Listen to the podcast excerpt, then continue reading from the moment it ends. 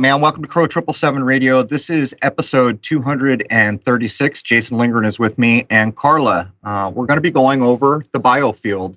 We had Eileen on. Uh, so many people went out to check out the tuning forks. We I've actually seen an astonishing number of emails from things like uh, shoulder injuries, all kinds of things like that that people have had problems with.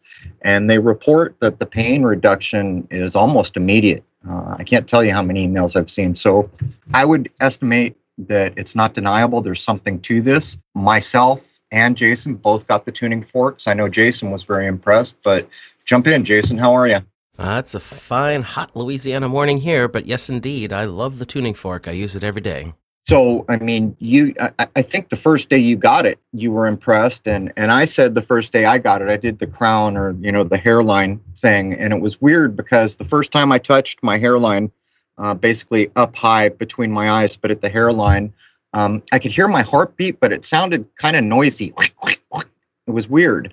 Um, and so I hit it again and I put it up there and it was a little bit less. The third time I did it, I couldn't hear it anymore and I haven't heard it since. And I know you had almost immediate results that you were impressed with. Yeah, I could feel it working right away. Oh, how would I explain it? The way the field interacted with me, it's like I could feel where it needed to go, and I was moving it over different parts of my body, and then I switched over to doing it on Rose. She's hit and miss with it sometimes. We're having success sometimes to help her uh, d- depending upon which part of her body we're talking about. If she's having a, a, really bad problem, sometimes it's too much for me to be able to get it on her and hold it in one position because she can't stay in one position. But then again, there's been times where she's been feeling upset to her stomach, and the tuning fork has been able to bring her out of it. Well, as I have said on so many episodes, I think the idea of cymatics and what that encompasses, which would probably encompass this to some degree, almost certainly, uh, I think it's one of the most hidden things that we used to know about, and maybe one of the most important. I think there are so many things uh, that we kind of lost as we came forward in time. But anyhow, let's get Carla in here. Welcome, Carla. Hi. Thanks for having me on. Hey, it's a pleasure. How are you doing?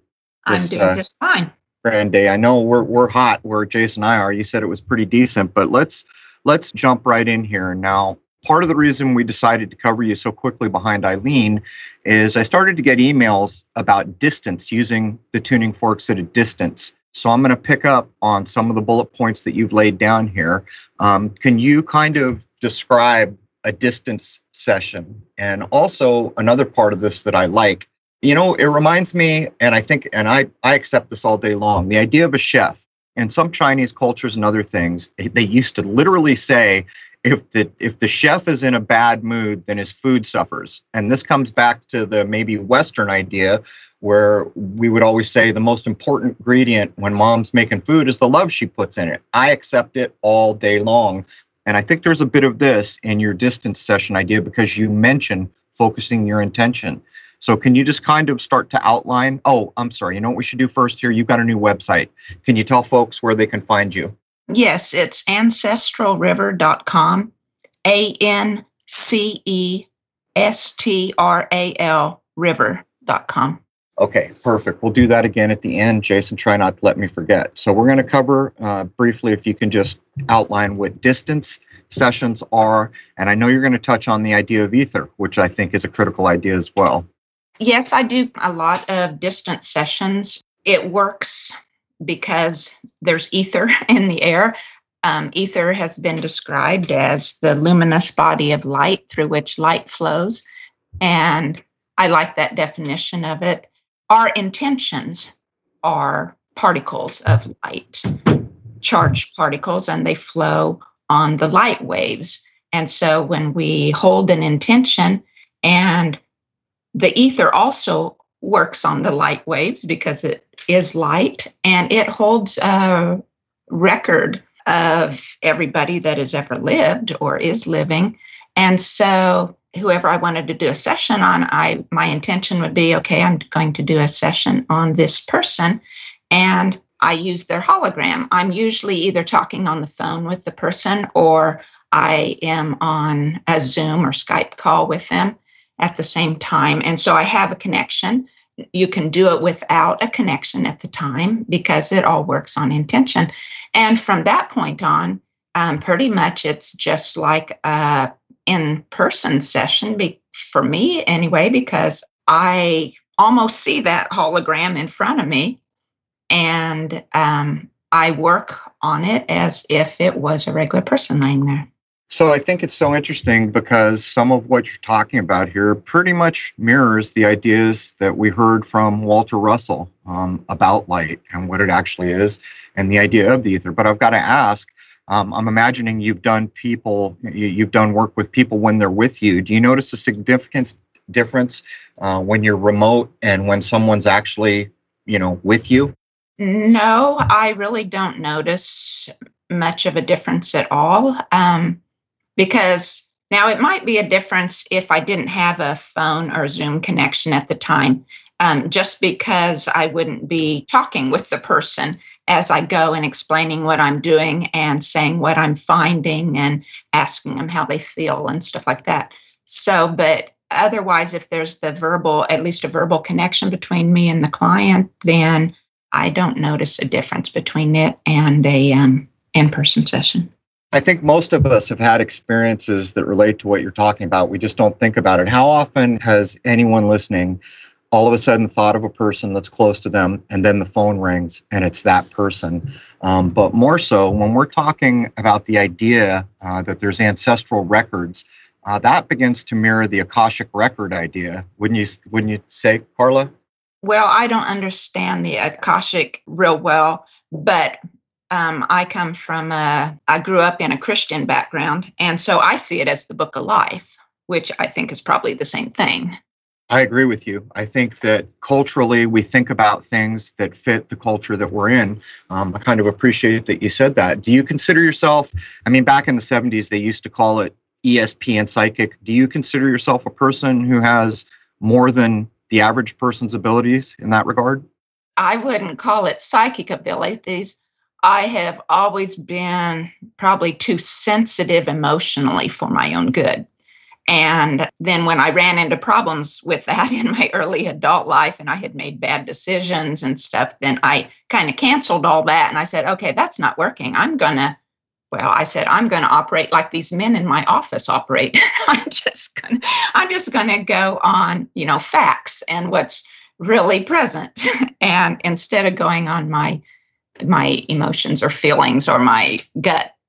And so that's what I did up until I came across um, this modality with using tuning forks. And, and then I thought, oh, wow, I can be myself again.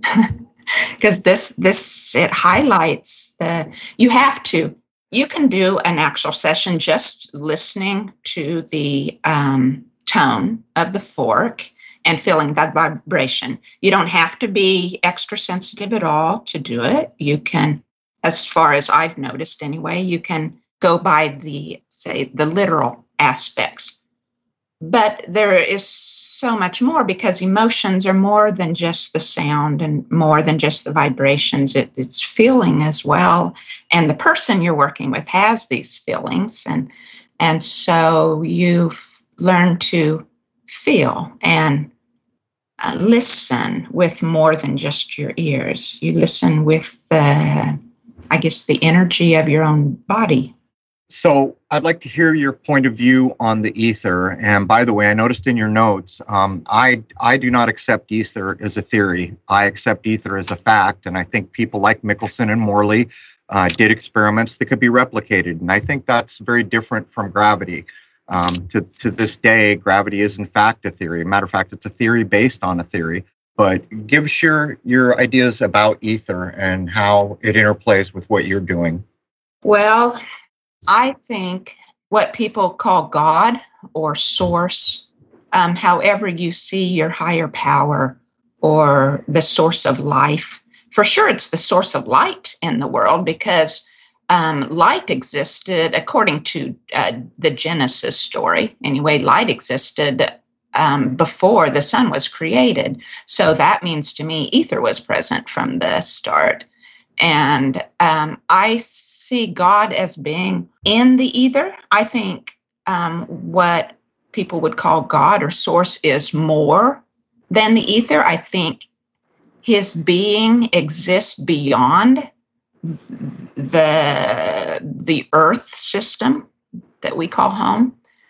Um, but I think um, God is part of part of the ether or is in the ether. I think from uh, again from uh, Bible, I think of heaven as being the ether, and at least that's how I've come to see it in this work because um, there are the records of everybody that has ever lived in the ether, and so we have ancestral DNA in our bodies um, that often determine our hair color or our eye color and such like that. And so it also determines emotional makeup of us. And I find the emotions of ancestors in different parts of the person's biofield because they exist in the ether.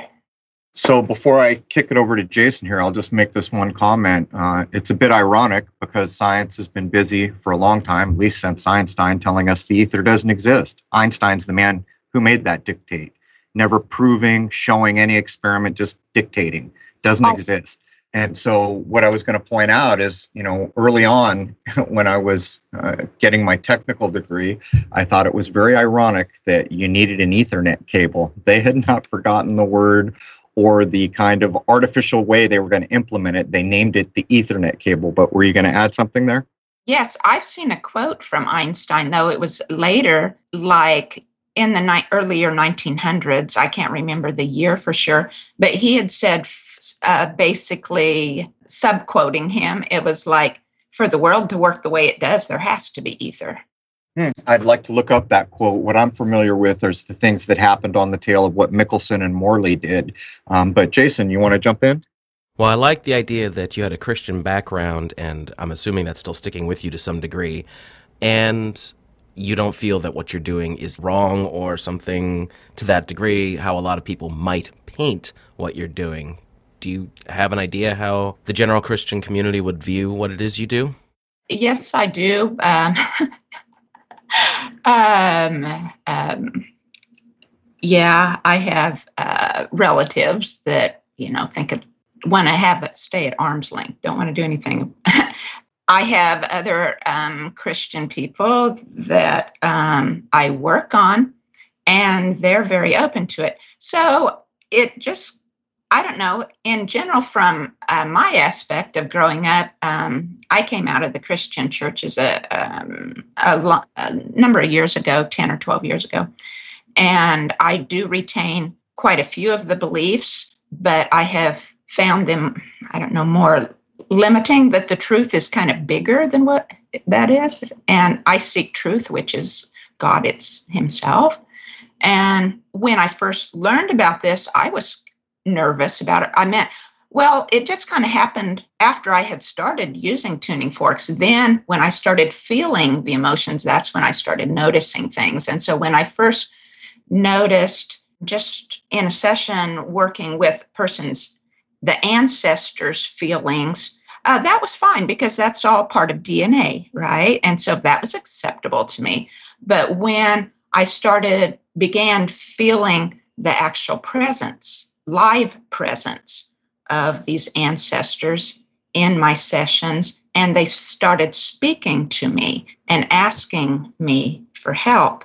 I knew I wasn't crazy because I didn't expect this to happen, and I would have never have made up something like that. And because of the my Christian background, yeah, I thought it was woo woo, right? I thought it was evil. Um, I used to think that way, but in this work, then I realize it's not. It's just different than what I've ever understood before. And I see it the way I've come to experience is that my Christian perspective on how the afterlife works isn't the way it really is. Um, from, again, from my perspective, and I was uh, grew up believing that when someone died, you either went to heaven or you went to hell. Your like your your body died and i believed that your soul just kind of not really dead, but stayed sleeping or unaware until um, the second coming of the Messiah. And at that point, your soul, your life was restored only with a heavenly body. And to some degree, um, that is true. Um, from what I see now, I, I, still think that's one of our purposes in our lives of being human here is to choose if you want to be part of the light or part of the dark. Um, I see the light as truth and voluntarist minded in that everyone is created equal and everybody is offered all the resources of the ether, the same amount for everybody if you want it.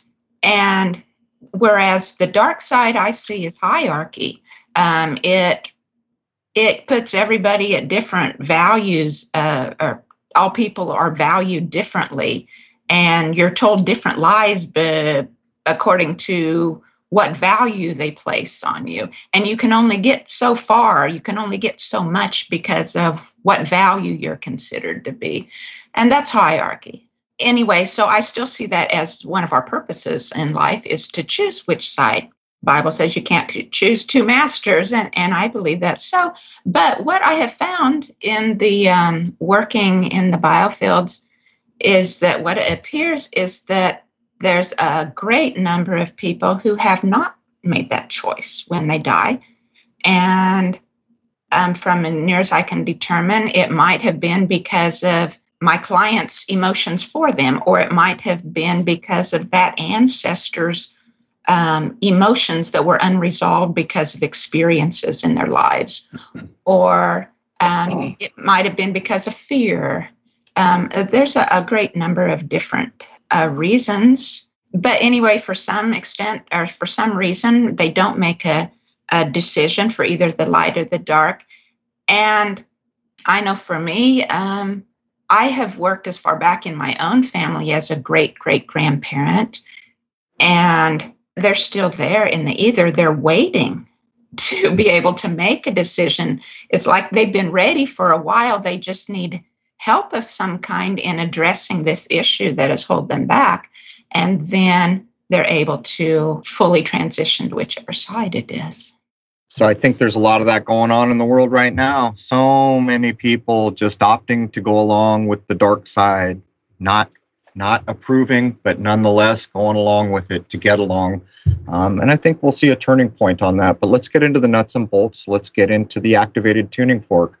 And part of the reason I wanted to contact you is I got a number of emails uh, from people saying in their experience the biofield didn't stop at this many feet or you know it went way out i think some people even claimed 30 40 feet and as we open this conversation you're doing it remotely but i noticed um, you started to delineate five to six feet two to three feet um, and you also start to talk about the fourth state of matter so when you're using the tuning forks is it are you sensing it? Do you hear it in the vibration? Um, just kind of walk us through um, how big is is the human biofield? Um, and I also notice here you point out that it seems to be a toroid shape. So can you just walk us through actually using the forks, how you sense or hear or whatever it is when you're using them, and what is the biofield? How far away from us does it go? Is this six foot distancing keeping our biofields apart or something? what, what can you add? Well, when I I start the a session by um, activating a person's energy flow so that all the energy within the biofield is communicating well so that I can find what I need. And I hold the intention of finding what it is the body's ready to the biofield is ready to release that at that point in time.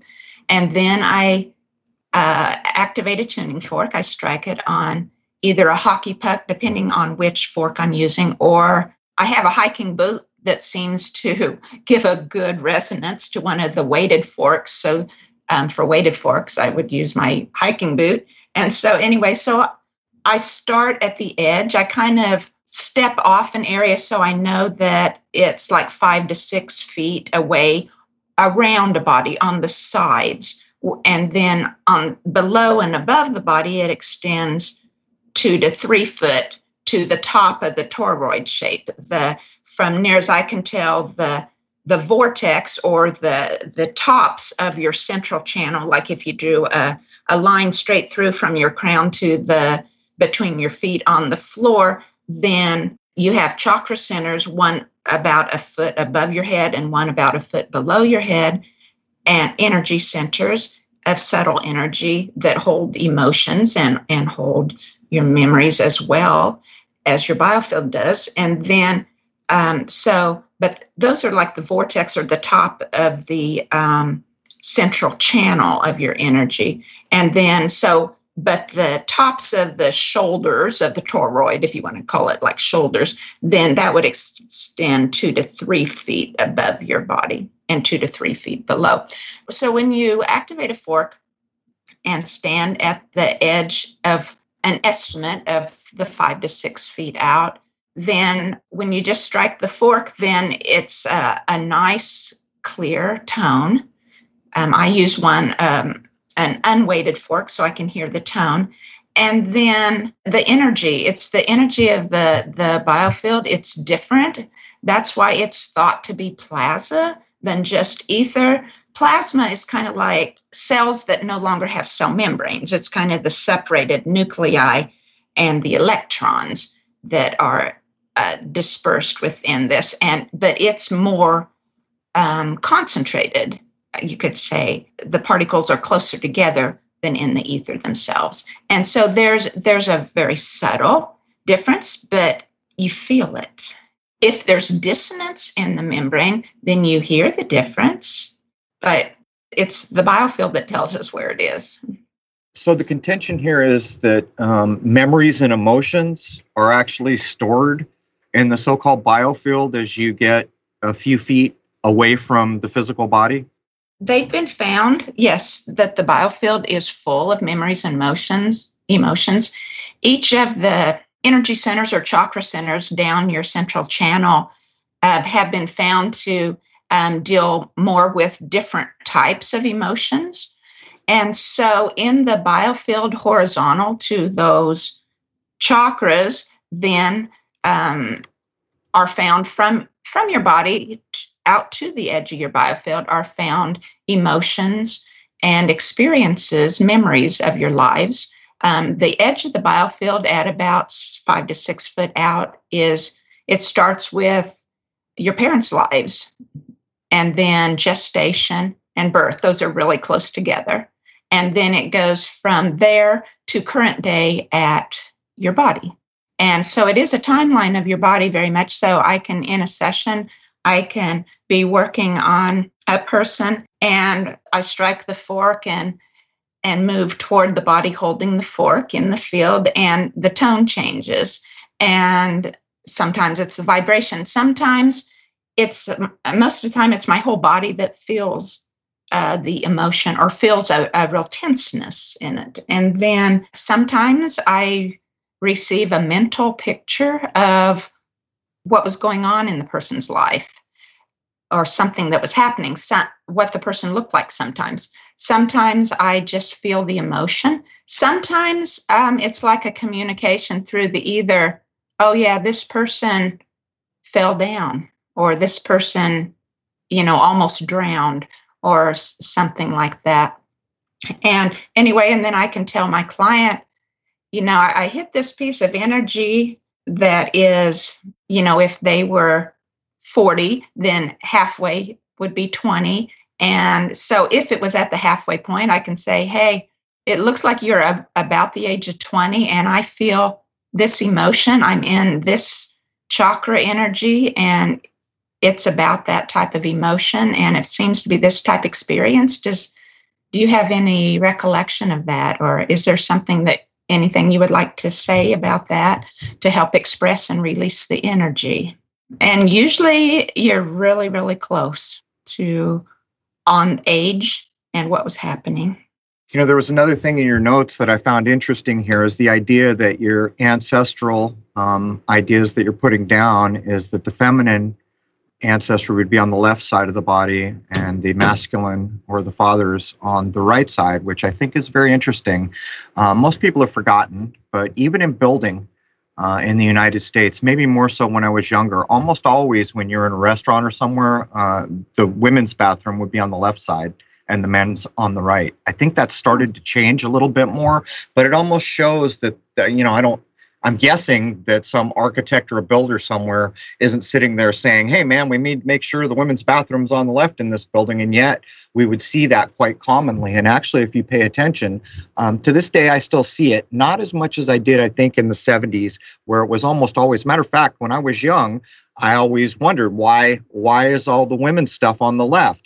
Um, and this goes into the whole idea of Latin that I've looked at. Um, that there used to be an idea that the left side of the bottom uh, body was the negative pole, um, and uh, they had a special name for it. I forget what it's called, um, but uh, I think that's a very interesting idea. But doesn't this imply? So, I guess most of us can maybe remember back to a grandparent or a great grandparent, but does this mean the biofield would get more subtle the further away you got, all the way back to the idea of an Adam or an Eve? Well, I'm still finding that out in um, how far back it would go. But um, in the immediate biofield, close to your, you know, within that five to six feet from the body, there has there uh, are these areas. Um, it, it's not the whole biofield. It's these um, areas a few inches off either side of the body that contain the ancestral information of the the mothers on the left, the fathers on the right. The rest of the biofield has the emotions, and the left side of the biofield is what you would call feminine energies. And then the right hand side would be termed masculine energies, although every person, either man or woman, has both aspects of these energies. It's just that often one shows up more in men and the other shows up more in women. Say, like um, feeling powerless would maybe show up more in women, whereas men would, it would show up more as anger. But they're just the same side of the coin, you know, or, or the same coin, but different sides, something like that. But it is thought that we have repeated layers of biofields the, to infinity. And what I have found in the second biofield, um, so it would start at about six feet from your body and extend to about 30 feet away from your body as as a I've found energies up to 25 feet, but it might go further than that.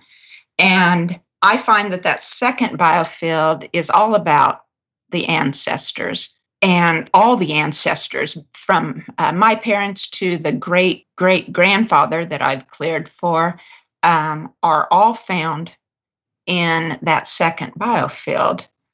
So, well, I was going to add what's interesting about that is that it kind of, in, in some ways, I, I, think, kind of what you're talking about almost mirrors the indigenous human beings of Australia, um, which I've tried to meet uh, a number of indigenous people from Australia because I'm interested in very old things. And they are one who claim they're among the oldest continuous uh, civilizations, uh, if that's the right word, which I know it's not. But they talk in a similar way um, about the ancestors. And what's strange about it is we deal with it in a, in a totally different way. Like when we lose a grandparent or somebody, um, we remember them, we put their pictures up. And a lot of the indigenous um, things, that ancestor had a unique name that was uniquely given uh, to that human being when they were young. And when they pass away, they no longer reference that name. Uh, they certainly, I don't think, would be having images and everything. But if what you're saying is correct, it's almost like you wouldn't need to because the record of it is here. I mean, what do you think? It's definitely uh, everybody that has ever lived, I would think, is in the ether. I have only found back that far to the great great grandparents. So that would have been toward the mid 1800s, probably when he was born. I'm not sure, maybe early 1800s. And I don't know how I would assume that ongoing amounts could be of your ancestors going back in time can be found in this. I, I don't know that yet. But just like, say, like DNA, um, say with the, your parents, um, my dad was Dutch, my mom was more Swedish. And so I'm half and half. And so um, if their parent was one or the other, you know, then I would be a, a fourth from the grandparent and an eighth from the great grandparents, you know, back and forth, back and back. And so that from the further of your ancestors get back in time, the less of that would show up in your DNA because you would have so much more DNA from other contributors, right? And so I, I am curious to find out, you know, how how much of that can be found and how it affects us in our lives today. Um, their their emotions um, that were still exist in your bio, in your DNA, how that um, still affects us in my day to day life. Um, however, I had another thought too that again, this was from um, Bible study and stuff, but um, the Bible says it was in Matthew after Christ died or when he died on the cross.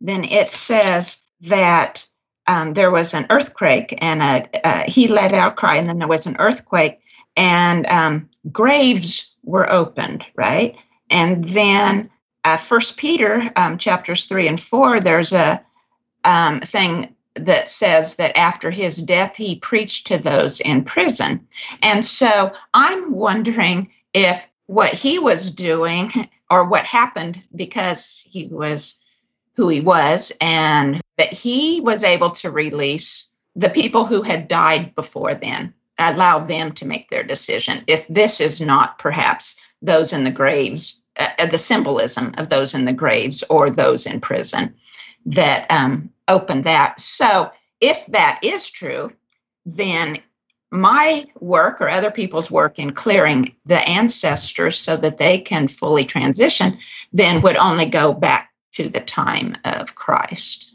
You know what's interesting about this is I think a lot of people up in the modern age who have been more mainstream in the things they think about uh, are going to have a tough time with any of this. But this is what it reminds me of. When I was young in the 70s um, and still trying to find out if the Loch Ness monster existed in Bigfoot, right. um, I remember a thing called Kirlian photography. And the first time I saw it, I thought, wow, that that's amazing. You know, that's that's an image of something. So truly something has to be there.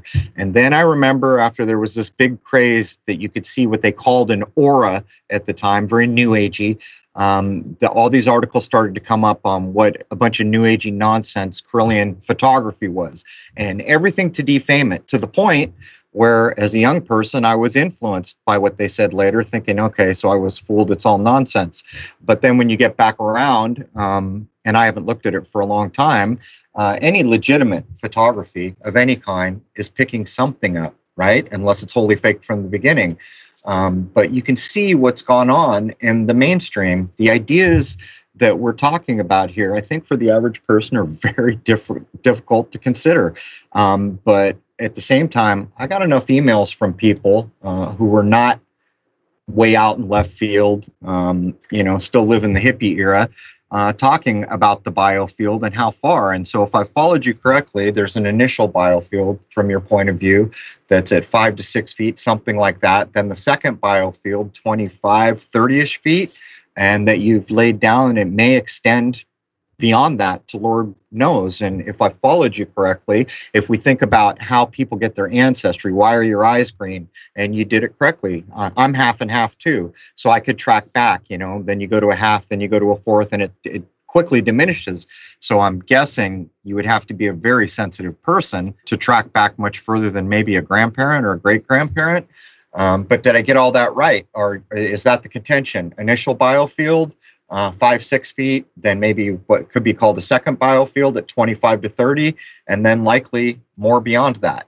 That's what I have found, and of the first two, and that's what I have heard that it uh, can theory or theoret I can't say that word theoretically extend to infinity, and if so, then that would explain for a lot of communication because our biofields would all be overlapping with each other. So they would all be in communication, you know, with people that we're in contact with on a regular basis, and, as well as relatives and things, communicating through the light waves within our biofields.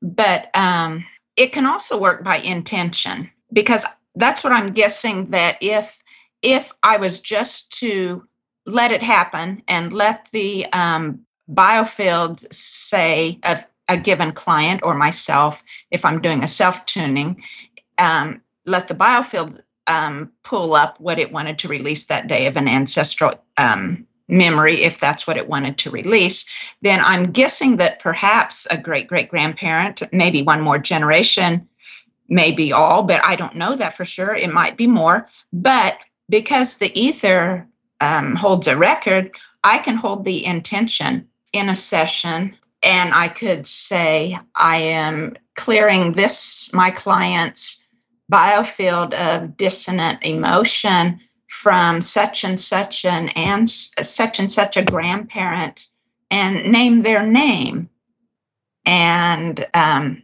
have that be what I find in the field. And I, I have asked for spe- specific ones and have it happen, but I haven't asked for specific ones back past the great great grandparent. So I don't know. I'm still, I'm very much learning. I find this fascinating. And as I do my biofield work, especially I do trial things on myself to find out, okay, well, what will happen if I do this, or what will happen if I do that, to find out the, the limitations or the you know benefits of it. But i do it through my own biofield or through a client's biofield because i know they can be found the information found in the biofield but also it's a tremendous uh, benefit to people now living to myself or to the clients because it's just amazing how much the ancestral emotions affects your not just your skin color and eye color but it's like it affects your whole mindset, your emotions. Like I went through most of my life, fear was a big issue, fear of a lot of things. Um, not like being scared of a lion or scared of a dog or stuff like that, but fear of getting in trouble or fear of people finding out a secret or fear that I did something wrong, things like that. And um, uh, another big thing was unworthiness. And when I first started learning about the biofield and stuff, I knew I call it a, a birth story, it, things that were happening in my parents' lives um, when I was conceived. And I realized how that affected my emotions because um, I was an unexpected pregnancy, right? They wanted more children, but at the time they weren't ready for another pregnancy. And being a mother myself, when I had um, my children, it was like, oh, I can really understand why you felt this way. but but as a fetus developing and existing in the mother's womb, the vibrations or the frequency of not wanting that was what gave my um, mindset of feeling unworthy because if I'm not wanted, it can't be my parents' fault. It, it has to be my fault. Something's wrong with me. Or I'm, if that's how they feel, then I'm afraid that I'll be rejected at any time, something like that. And of course, I was always very much loved during my life. I was well taken care of. I had close relationships with my parents. But it's the mindset that sticks as a child, the developing mindset between like conception and around seven years of age um, when you perceive things differently because you don't have any background to compare things to. And um, but when I started um, learning more about the biofield, I realized that wow, no matter where around my biofield, the edge, the membrane, wherever I hit around the edge of my membrane, it had terrible dissonance everywhere and it was hard as ter- it was really hard to dissolve some of the dissonance and then the very next time it would be right back there it seems like. So there there was tons and tons and tons and tons of uh, dissonance at the membrane.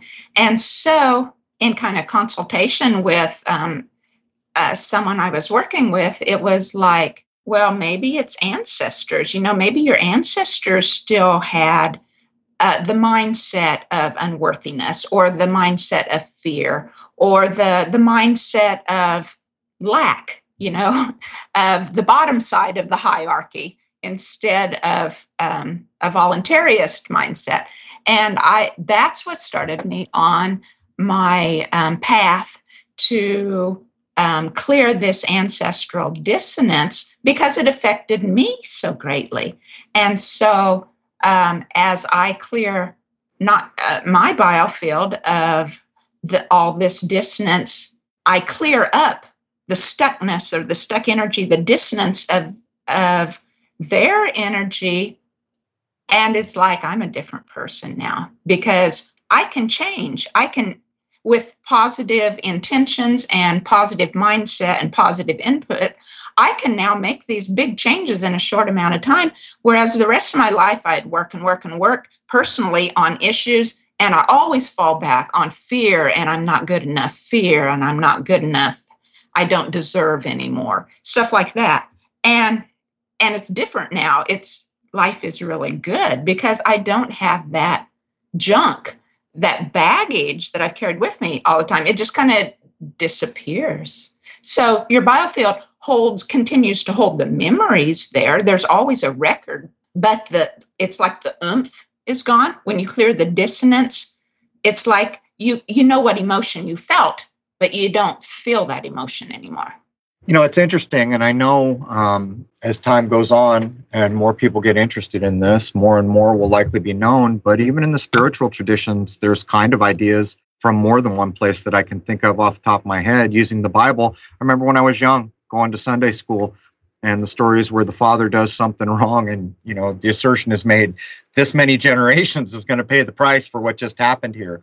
Or even the idea of original sin and, and when i was young i used to think well that makes no sense at all. How come all these you know? But it, it is kind of a similar idea but on a modern note you know you got to wonder it, it, this distancing thing that we're all doing so if the first biofield's in the neighborhood of six feet and people have been for the most part or in a much higher percentage held apart, what has that done? Has it truly separated us on some kind of not well known level? Um, you got to wonder. Uh, these things don't don't get chosen at random. I would I would estimate. Um, but let's let's see how much time do we have here. Um, we got a little bit of time left, and I want to get into the actual frequencies. Um, and I haven't had time to look these up. I was under the impression the Schumann resonance was a very low frequency, but let's let's get into this. Um, one of the one of the assertions you make here is to locate dis- dissonant en- energy. You're using a 174 cycle, what we call Hertz unwa- unweighted tuning fork, um, which you say here is related to Schumann and solfeggio. Um, I haven't looked at either of these things. Uh, and if that is correct, then they would obviously be connected to earth and nature. Um, and also, you make a point to point out that when you're doing this, you use an unweighted fork. I think Jason and I both got weighted forks, but I think we can take the weights off. Um, can you address that? How did you arrive at 174 hertz? And is that you're you're basically hearing the dissonant tone? Is that it?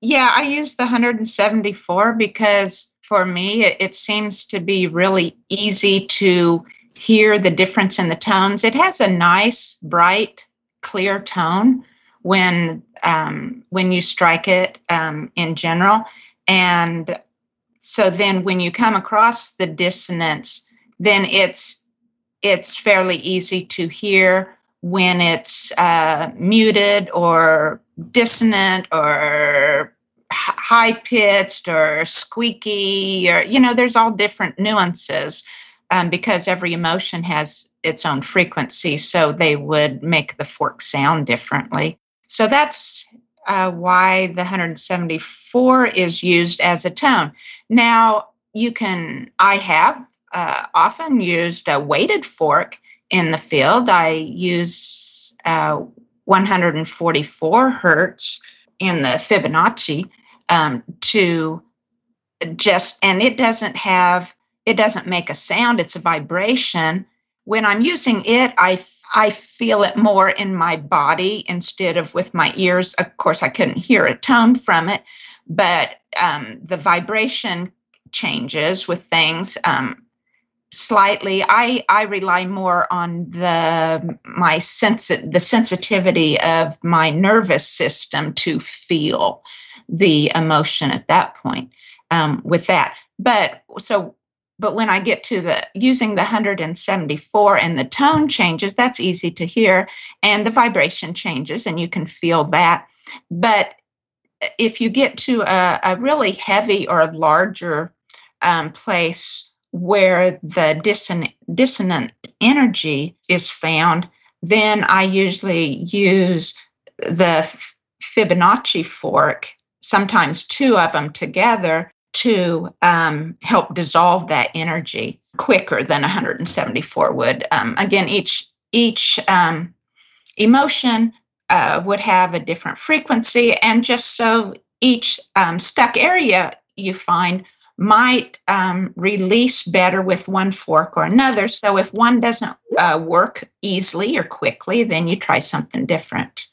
Um, some people use a crystal in conjunction with a fork or of various types of crystals, um, things like that. There's different ways you can move the fork in the field that that seems like the the sound or the fork or the field like it or respond better, something like that. So when I got my fork and I immediately began using it, I have a weighted fork. And just so people know, um, the fork that we got from Eileen, there's like this little shower head looking thing that goes on the tail or the end you you hold. It's called the circuit boot. The circuit boot. So then the two like little forks that actually do the ringing, there's these little weights at the top, which I assume are there to you know make it ring longer. But I gotta I gotta ask Carla. Um, when I first started doing it, I thought, oh, you just hit it not very hard, and then I noticed, well, I wish it would ring longer, so I started making it ting together. And I noticed when I made it ting together, it resonated longer um, and I could hear it more readily because the high pitched ting that was introduced. And I also remember you said you used a hockey puck. So I'm wondering when you hit them together, do you actually ting them together or not? No. If you're tinging them together, um, you're probably going to um, get like a, a double vibration or you know a second shadow vibration. I, I don't know the scientific terms but it wouldn't be the clear tone than if you struck it softer or not hard enough to clang them together. So it's um, hitting them isn't so much a, or activating it on a, a hockey puck or my hiking boot or whatever isn't isn't so much about hitting them hard. It's it's hitting them but concentrating on the release or the spring back afterwards. I, I know what you mean. It's like you're trying to get a good, even um, activation. So, I mean, on on average, if you're using, if say you were using a weighted 174, how many seconds do you think before you reactivate it by hitting it on the puck or the boot? If you just had to guess. Well, it it kind of depends on what your purpose is if you're um, using it within the biofield and moving from uh, birth into the field and just stopping at stuck energies, you want to keep the, the tone of the fork a little louder so that it um, is heard more in the biofield or so that the vibration is felt um, more. And so uh, you would have less um, time between them. Um, so when the tone would start to get quiet, then you could quiet the the tines. If you're using a non-weighted fork, you would rest the tines on your arm to quiet them before you struck again, and then moved in. So so that's a less amount of time for activating the fork. If you're using a weighted fork, you don't have to quiet the tines in between. You can let it keep running as you restrike it on your palm. But again, say like if you're using it to allow flow out of the chakra systems, um, centers, things like that, then you let it die out to to let the biofield go from strong to quiet to kind of have a natural progression and and and into that phase. And so um, it's different things for for different processes that you're doing. So we're coming to the end of the first hour, um, and you know, people follow me. Know I, I want to know. I want to hear. I want to be able to assess this. Most of what I mean, I'm I'm aware of the biofield, but a lot of the things you've laid down here about ancestry and these other ideas is new to me, um, and I want to hear it and I want to be able to assess it. So let me lay down um, kind of what I've worked out based on some of the things we've touched on uh, before we close down the first hour, and you tell me if I'm thinking about it in the way you meant to convey it. First of all, the, the energies could be described as a toroid. So what that basically means is to, to most people an elongated 3D donut where there's this constant flow of energy. Um, so you could almost view one energy channel at say six feet as almost like a river or a ring of energy or however you wanted to describe it. So it's the idea here that the tuning fork interacts with that flow of energy. And if you detected something anomalous like dissonant harmony or dissonant ringing, or vibration, I guess would be a better word, is the idea that you hold the tuning fork in that stream of energy until it resonates with the fork? Well, you would you would need depending on the energy that you're working with and and if it resolves quickly, you would need to like if it's a, a big stuck area, you'd need to strike the fork several times in the same spot, like uh, strike it and let it ring, let the tone sound for a while, strike it and let it tone until when you strike it and put it back, then the tone is correct and clear and bright again. But yes, you hold it in the field. Now, different forks seem to like different movements. So, like some of them, you can move it slowly up and down at, along the side of that um, dissonant energy um, because I found it seems like those stuck areas. Some some of them are right in one spot, and some of them seem to envelop uh, quite a larger spread of area in front of your body as you're standing there um, working on it. Um, but yes, you would repeatedly strike the fork and let let the tone sound until the sound was clear again. Okay, I think we're coming close to the top of the hour, Carla. Can you give people one more um, shot at your website information? Sure. It's ancestralriver.com, A N C E S T R A L river.com. So I think a lot, you know, when we first did the Eileen episode, there were so many people who got interested, wanted to get the forks, got to to to uh, try it out, and all the emails told me, hey, man, there's this other biofield thing. It's kind of like the Akashic record. And I said, I'm interested. I want to hear it. I wonder how many people will think this is a bridge too far, woo woo, how many will honestly assess it. But what I notice is a lot of parallels to very old traditions. Maybe some of the oldest traditions, I could kind of see parallels at the limited amount of knowing I know at this point. But Jason, I think we're there. Anything you want to get in before we close down hour one?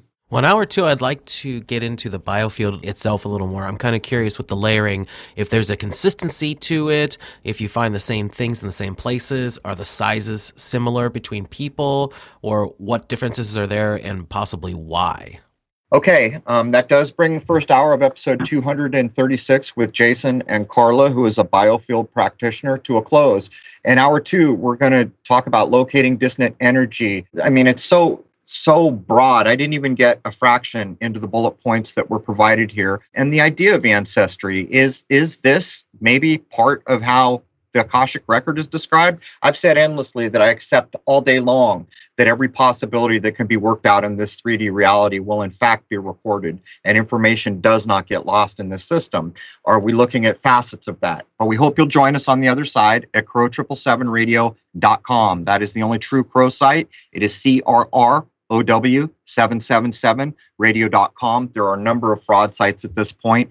Uh, feels like this is one we can probably run on YouTube, although I'm not sure because the one we ran with Eileen was actually tagged as dangerous. And when I looked for a way to submit to say, hey man, tuning forks aren't dangerous, dangerous unless you poke someone in the eye, there was no way for me even to rebut the tag of dangerous that was put on the tuning fork episode. So we will see, but I will attempt to run this. Join us at crow777radio.com for hour two of episode 236 about the extended biofield. There it is, man. Cheers.